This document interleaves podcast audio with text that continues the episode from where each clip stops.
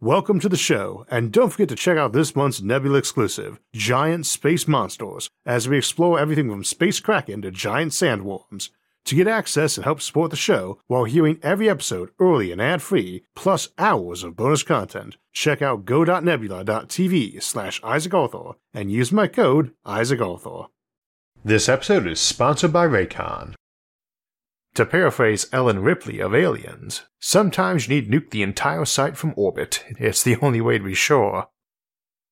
So today we are returning to our space warfare and future warfare series, looking at orbital bombardment, something that might come into play as a regular weapon of war in the next century. And we'll be looking at that in a few weeks too, with an episode on the next century of war. At the time I'm writing this, near the end of 2020, I just had occasion to give a guest lecture and talk at the US Air Force Academy, and unsurprisingly it got me thinking on the future of warfare again, particularly its progression into orbital space. On the personal side, it reminded me that it's been a decade since I left the Army and two decades since my first time working for the military as a research intern for the Air Force at AFIT back when I was 19 in my senior year as a physics major at KSU. A few years later, I left grad school where I'd been working toward a PhD in theoretical physics to enlist in the US Army, where I finished out that decade. At the time, there'd been a lot of talk of going to the moon again, and the urgency of replacing our shuttle program, neither of which has since happened. And it reminds me of a popular expression in the military hurry up and wait, as it so often seems like everything involving the space program seems like both a constant rush of improvement and a constant test of patience.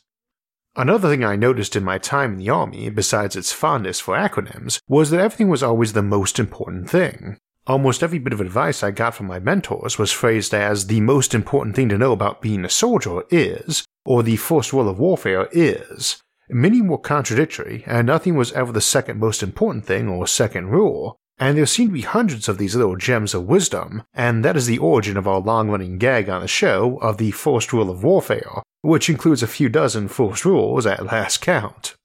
One of my personal favorites, the unofficial motto of my old field artillery unit and of our show nowadays, is that if brute force isn't working, you're not using enough of it. That is both very descriptive of what is involved in orbital bombardment and its exact opposite, since it allows precise and surgical strikes.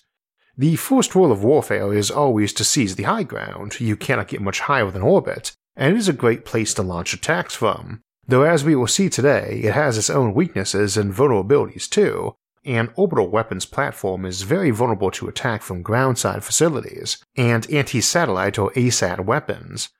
We see the use of orbital bombardment a lot in science fiction, and today we'll consider some popular examples and ask how realistic they are from a science perspective too, as well as a practical military perspective. It takes immense amounts of energy to get things into orbit, and anything up there has access to that energy. What comes up must come down, unless it is in a stable orbit, which still tends to degenerate with time. And when it comes down, it's picking up as much kinetic energy as you use putting it up there. Keep that in mind because we can't get more energy back from mechanical impactor than we put into it in the first place. Exceptions can be made though if we're talking about propelling that object towards Earth, which adds extra energy into the impactor. We will discuss a few different approaches to orbital bombardment today and how it might get used, as well as means of defending or countering it. Now, first, it is important to understand that things don't just hang over planets, barring some Clarketech anti-gravity drive, or from some structure like an orbital ring, so what we're almost always discussing is some spaceship or weapons platform orbiting the target planet or moon or asteroid and firing down at it. Except you're not actually firing down, you yourself are whirling around that planet, possibly in some nice simple circular orbit, possibly in something rather elliptical, and what you're actually doing is kicking your projectile into a different orbital path, one that intersects with that planet below, and preferably with a specific part of it. Now, this might be something moving far faster than orbital speed, like a laser beam or simply a slug fired out of a space catapult, or mass driver or railgun at speeds far in excess of orbital craft, in this case, so long as you have line of sight, you are effectively firing in a straight line, or as close to it as a bullet is. This is the best approach if you have the technology and energy budget for it, because you retain all that orbital velocity, which you already paid for, and is essentially what we see in science fiction most of the time. There are a couple problems though. First, you still have targeting windows since you are orbiting. Second, things moving fast into an atmosphere suffer even more abuse from re entry and might burn up or get knocked off course easier. It would be very hard to build something designed to enter an atmosphere at thousands of kilometers a second that could have exterior guidance and sensor packages that wouldn't be wrecked by tearing through all that air at those kind of speeds. So precision strikes aren't simply a matter of dropping a rock on your target, and very clever cutting edge engineering and materials would be needed even to attempt something like this. Beam weapons might do better, but have the issue of scattering in air, not to mention thermal blooming, which is a big issue with high energy beams, AO distorts beams, AO being superheated by a beam distorts them more and more chaotically. And that's a major issue with trying to shoot down ICBMs with lasers, and it's just as severe from orbit to ground as ground to orbit. The other thing is if you have weapons able to move that fast and through an atmosphere with any precision, it tends to imply the other side has them too, and a satellite or spaceship in orbit is a heck of a lot more vulnerable than some groundside facility buried under a mountain, or some submarine that only surfaces long enough to shoot you. Even more so since spaceships have to worry about moving all their mass around, including their protective armor, so generally can't afford as much of it as ocean going vessels, let alone a fixed facility. They all shooting up and you all shooting down, so everything they send has less energy from clawing its way out of a gravity well, and everything you have gains energy in the descent, and that's a lot of energy. But when we're talking about energy beams, it's next to nothing. The speed of light is tens of thousands of times faster than most planets' escape velocities, as for solid slugs or missiles, if we are talking about ones moving many times orbital speed, then the energy loss or gain from being groundside or in orbit gets to be fairly minimal, and the reality is that while a fleet of kilometer long warships with guns as big and wide as skyscrapers sounds nasty, and certainly is, an entire industrialized planet is going to just tear through that like it was a swarm of gnats if both sides are on the same approximate technological level. The disadvantage of being at the bottom of a gravity well is all of your strikes are a bit weaker and all of theirs a bit stronger, but the advantage of being at the bottom of a gravity well is you have a lot more mass to be using as armor and weapons. We looked at this more extreme case in our episode Planetary Invasions, and the short form is that while armadas and orbital bombardment are awesome if your fleet has a big technological edge, or is invading and bombarding some lightly populated or low tech colony world, if you try that on some industrialized planet, you are only going to succeed in causing a navigational hazard from the wreckage of your fleet. Getting into a shooting match with a planet from orbit violates the first rule of warfare don't get shot, that's the other side's job, which is best achieved by doing all your shooting from too far away for them to easily aim at you. Alternatively, a planet can't move around to avoid being hit, in space warfare, especially the high tech kind, involving folks able to move at a decent fraction of light speed, the disadvantage of being at the bottom of a gravity well is that all that mass is hard to move and easy to hit. That does sadly spoil a lot of classic science fiction, especially space opera, though if you want to occupy a planet, you'll eventually need to get into orbit around it, and presumably do some bombardment, and we'll discuss that scenario later on, but let's consider the more near term and modern tech approach for now. When dealing with weapons orbiting and deploying at fairly similar speeds, the usual notion is to have the orbiting weapon be in a stable orbit, be it circular or highly elliptical, low orbit or high orbit, and transfer to an orbital path that now intersects that planet. That is easy enough to do, the tricky part is getting the timing right to hit the place you want to hit, and making sure it can arrive at its destination on target and without burning up. Tungsten rods are a popular option for this, Tungsten is fairly cheap as dense and heat resistant materials go, and isn't fissile so doesn't raise any nuclear concerns. Such an object would slam into the ground at about Mach 10 and be very good at penetrating hardened targets. You may have heard of this weapon discussed as Project Thor or a rod from God. It's not going to match the firepower of a nuke, but it is worth more than its weight in chemical explosives, it also doesn't violate the Outer Space Treaty's ban on deploying chemical, biological, or nuclear weapons from space. Last I heard, the engineers at SpaceX seemed confident they were going to get launch costs to orbit down to under $1,000 a kilogram, or possibly well under, so the prior cost concerns on such tungsten rods costing hundreds of millions of dollars apiece to get into space are probably on their way out. If it costs a few million dollars to get a rod into orbit, well, that's competitive with a bunker buster bomb, the various massive ordnance penetrator or MOP bunker buster bombs generally cost a few million apiece too. Uh, what's more, that's the price to get them up from Earth. It's cheaper to fly one in from the moon or some tungsten rich asteroid. Uh, nor do you have to use tungsten. Uranium is a popular suggestion, and plenty of other metals, alloys, and ceramics would work. It's probably a lot easier to set up an off Earth manufacturing chain for metal rods than sophisticated bombs full of explosives, so these are likely to see a future in warfare. They do not match up to an atomic bomb, let alone a hydrogen bomb, in destructive potential, but they definitely make a good tool for getting into armored targets. I don't assume, incidentally, that you can easily hollow one of these out and fill it with explosives or guidance packages either. Such things don't handle the kinds of stresses and heat a kinetic weapon made of a solid slug of metal can. Uh, that said, if you can get something in there that can act as a decent fuse or detonator, some 10 ton rod of metal suddenly shattering into bullet sized hypersonic fragments, presumably around a million of them, either once inside an armored bunker or high up in air, would be a vicious anti personnel or even anti vehicle weapon. If you had one that could reliably fragment as airbursts, then deploying larger ones or several of them would probably let you chew through a city. In an industrialized orbital or cislunar economy, something we will pass through on our way to settle our solar system and the galaxy beyond, there should be a point at which producing and shipping these rods ran to mere thousands of dollars apiece, allowing you to keep arsenals of millions of them on hand, and they do then become a great weapon for both groundside attacks and orbital strikes on things like space stations, too. Of course, you can counter one by good detection and interception, and nobody with a serious presence in space wants a major conventional war in orbit either, as it sets off Kessler syndrome, a cloud of debris in orbit making it hard to pass through without heavy armor, or sweeping it clear with something like a laser broom. Such rods are good for cracking into such armored targets, though, Kessler syndrome events are something parallel to MAD or mutually assured destruction concepts of the Cold War, in that any major player can set one off, but we also want to keep in mind that thinly armored spaceships and space stations or habitats is not something we should expect to exist indefinitely. Such rods become potent weapons exactly because mining and shipping metals from the moon or asteroids gets so cheap, so shipping and armor plating gets cheaper too, and while a chunk of metal fragment zipping around at 10 kilometers a second sounds horribly dangerous, it isn't the same as a projectile forged with penetration in mind and shot right at you, and it is quite likely a lot of stuff built in orbit will start to include levels of armor and point defense able to handle that sort of debris, or even those sorts of kinetic strikes.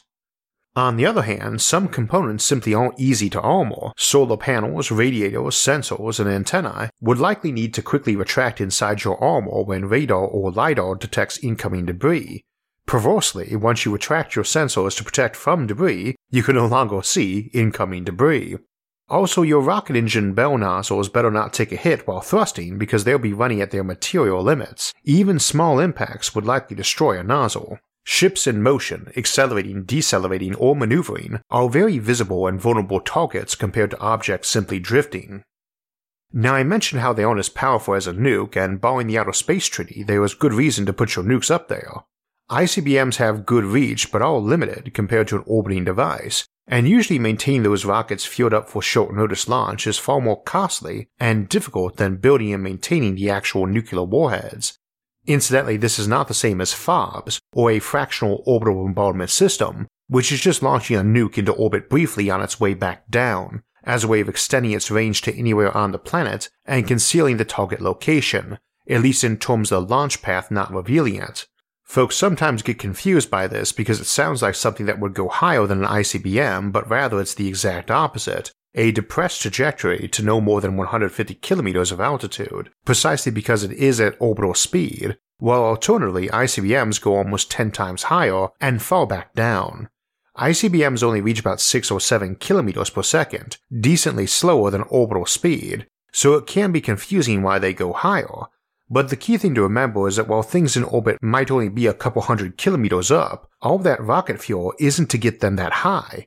is to get them to go sideways fast enough to fall around the planet perpetually. We only put them up high to get them over the air drag of the atmosphere. Ignoring air drag on the way up, you only need to shoot something at a couple kilometers a second to get up to those altitudes, so it will fall down to the ground. That's just fine for shooting things up there, incidentally, since they are moving sideways at several kilometers per second. If you fire some overpowered flak cannon up there like a fountain in their way, or a pod that's more aerodynamic and will explode as flak. All that flak needs in terms of lateral velocity is enough to spread out in a cloud the orbiting satellite, tungsten rod, defense platform, or whatever will pass through and be damaged by the cloud of flak before the flak falls back down.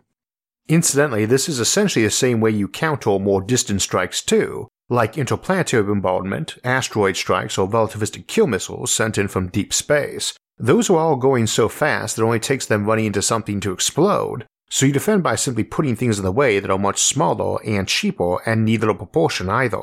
Orbital bombardment has the advantage that there's very little time for detection, more so since the planet's horizon can obscure the weapon as it approaches.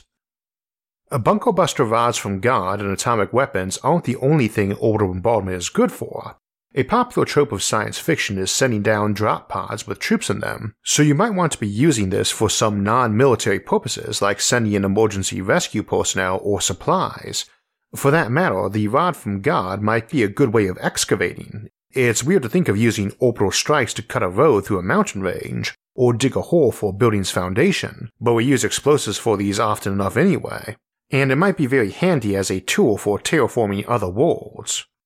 Now, back on the notion of drop pods for troops, you obviously can't be dropping someone inside a hollowed out metal rod, even if it's a robot or cyborg able to handle way more g force. This is called litho braking as opposed to aero braking, and it's when you slow something down by ramming into a rock or earth instead of by air drag. And needless to say, not much is going to survive ramming into the ground at several kilometers per second. Uh, though if it did, that's nothing you want to pick a fight with. Anything that walks out of a cradle it made probably is something you should run away from and hope it doesn't follow you.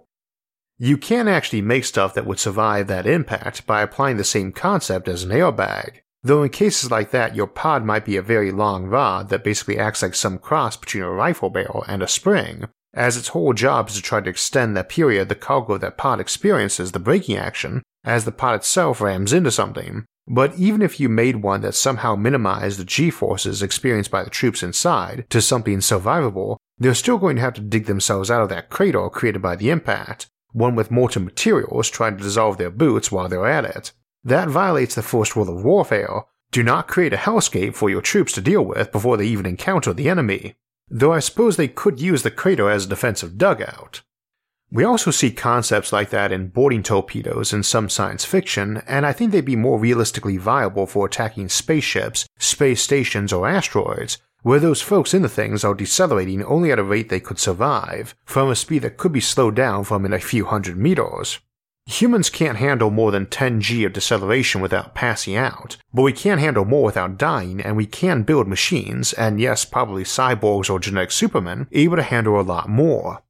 At 10 g of deceleration, a human can decelerate down from 10 km per second in 100 seconds, so an orbital drop pod decelerating at that rate from that speed has to pour on the gas at an altitude or distance of 500 kilometers. That still makes it a hard target to hit, given it's probably jittering around as it does this, and would still be moving as fast as speeding bullet to the last kilometer or so, also, that 10 Gs is just to avoid passing out while experiencing protracted acceleration or deceleration, while humans in car crashes often experience over 100 Gs and live or even walk away. The first rule of warfare is don't send your troops into battle feeling like they've just walked away from a car crash, so even 10 Gs is probably a bit on the high side for a practical troop drop. Still, if folks or robots on board could handle a 1000 G acceleration, and we could build some machines able to handle that, like fused artillery rounds for instance, then they only need one second to drop speed and can start their braking at 5 kilometers out. How you're actually slowing down from these speeds is tricky, but my best guess for an ideal method that involves something like a small pod would be a parachute made very large and out of something of very high tensile strength, like graphene or carbon nanotubes. That parachute is an easy but irrelevant target. Poking a million tiny holes in a kilometer wide drop pod parachute wouldn't matter much, and note that this does not require a gentle landing that offers the enemy plenty of chances to shoot you as you descend slowly through the air. You're potentially undergoing the same horrible g forces we just talked about, but on an automatic time basis to slow you to a crawl right before hitting, then maybe using mild lithobraking or rockets to finish the drop.